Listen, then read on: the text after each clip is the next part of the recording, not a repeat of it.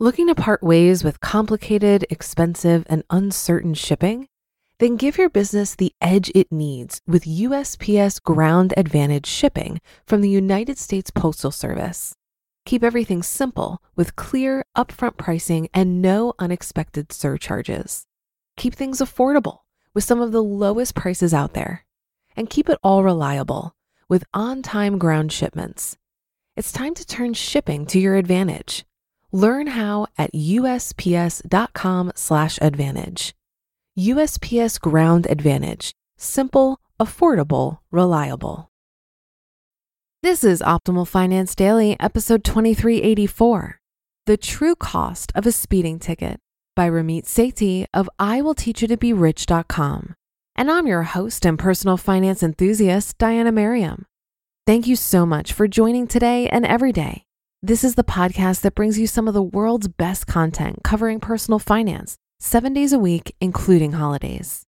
And now let's jump into another post and start optimizing your life. The True Cost of a Speeding Ticket by Ramit Sethi of IWillTeachYouToBeRich.com. Thousands of motorists view speed limits as more of a suggestion and not an actual law. But driving just a few miles over can lead to a loss of money, driving privileges, and even human life. In 2018, the National Highway Traffic Safety Administration reported 9,378 driver fatalities due to speeding related accidents. The act of speeding doesn't just carry with it the potential for catastrophe. Being pulled over for exceeding the speed limit carries hefty monetary fines, depending on the state and will mean a substantial increase in your car insurance rates. The true cost of a speeding ticket goes beyond a monetary figure. Today, we'll consider the following factors before revving up your engine on the open road. The average cost of a speeding ticket, cost by state, cost by speed, cost of points to your license, other expensive traffic violations, and the biggest cost of all. The average cost of a speeding ticket. The average cost of a speeding ticket in the US is $150. Depending on how fast you're going and what state you're in, the average cost can vary quite a bit. Three factors impact the cost of the ticket the state you're in, how fast you're going, and points against your license. If you speed at all, you should expect to get a ticket sooner or later. An estimated one in six Americans get slapped with a speeding ticket every year, equating to about 41 million people ticketed each year. With such a huge variance in ticket costs, it's worth looking up the cost of a speeding ticket where you live. You'll want to be prepared ahead of time. Number one, speeding ticket costs by state. There's a huge variance in costs between different states. Nevada can charge heavy footed motorists close to $1,000, even for first time speeders. I lived in Nevada for two years and had no idea that tickets were this expensive. Now I'm really glad that I never got pulled over while I was there, and I'll definitely avoid speeding the next time I drive through there. Alaska tickets are also pretty high, with an average speeding ticket fine of $300 for first time offenders. On the other end of the spectrum, Oklahoma has a starting ticket fine of $20. One state gets you $20, the other gets you $1,000. International tickets can get even more extreme, the unverified world record for the most expensive speeding ticket ever didn't happen on US soil. In 2010, a 37 year old man in a brand new Mercedes Benz SLR hit 186 miles per hour on a highway in Switzerland. His hefty fine in euros converts to just under a million dollars. Number two, speeding ticket costs by speed. The second major factor in the cost of your ticket will be the speed you're going. Lower speed equals a smaller fine. Higher speeds give bigger fines. Take Colorado, for example. Here's the different ticket costs at different speeds 1 to 4 miles per hour, $36. 5 to 9, $80. 10 to 19 miles per hour, $151. 20 to 24 miles per hour, $232.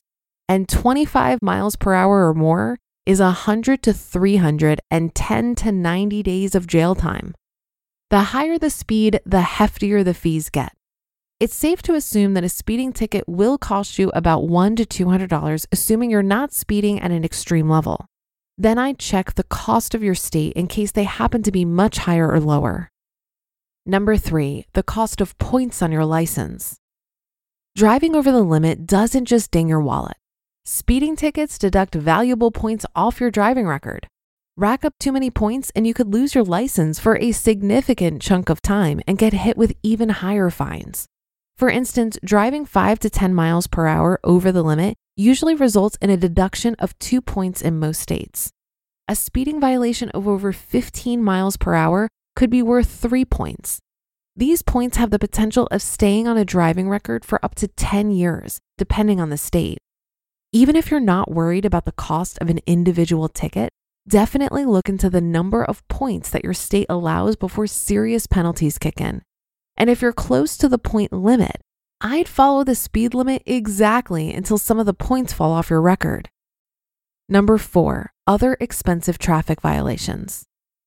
Racking up speeding tickets is a surefire way to make money peel rubber out of your checking account, but other moving violations are just as costly. Across the nation, one type of ticket stands out the DUI. DUI fines are no joke. You usually lose your license and could even get jail time.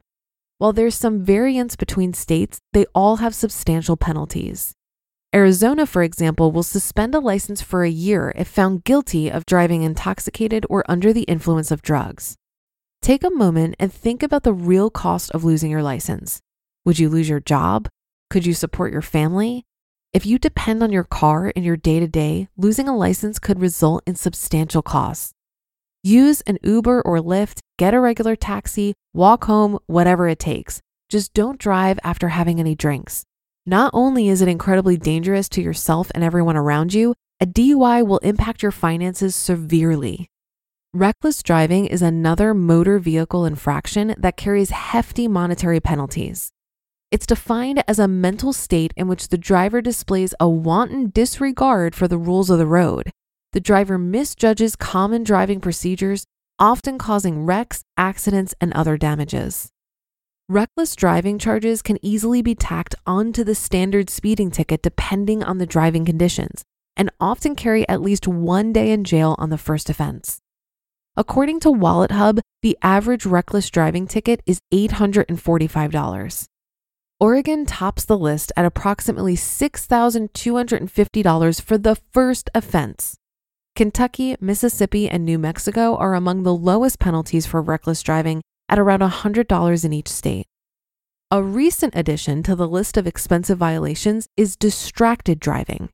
Texting while driving now carries sizable fines and will also result in an insurance increase. Driving without a valid license and running a red light may seem like a harmless infraction, but both violations carry significant fines. And number five, the real cost car insurance rate increases. The true cost of a speeding ticket is often felt long after paying the initial fine and any court fees. Just one speeding ticket could cause insurance rates to skyrocket, especially for drivers under 25 years old. While every insurance company adheres to specific procedures for dealing with speeding violations, being pulled over and ticketed for speeding means a driver is a higher risk for insurance companies. A traffic violation means a higher possibility for future violations. To compensate for that extra risk, they'll raise your premiums. A handful of insurance companies will forgive first time offenses, and some won't increase rates so long as the motorist isn't guilty of driving more than 15 miles over the posted speed limit.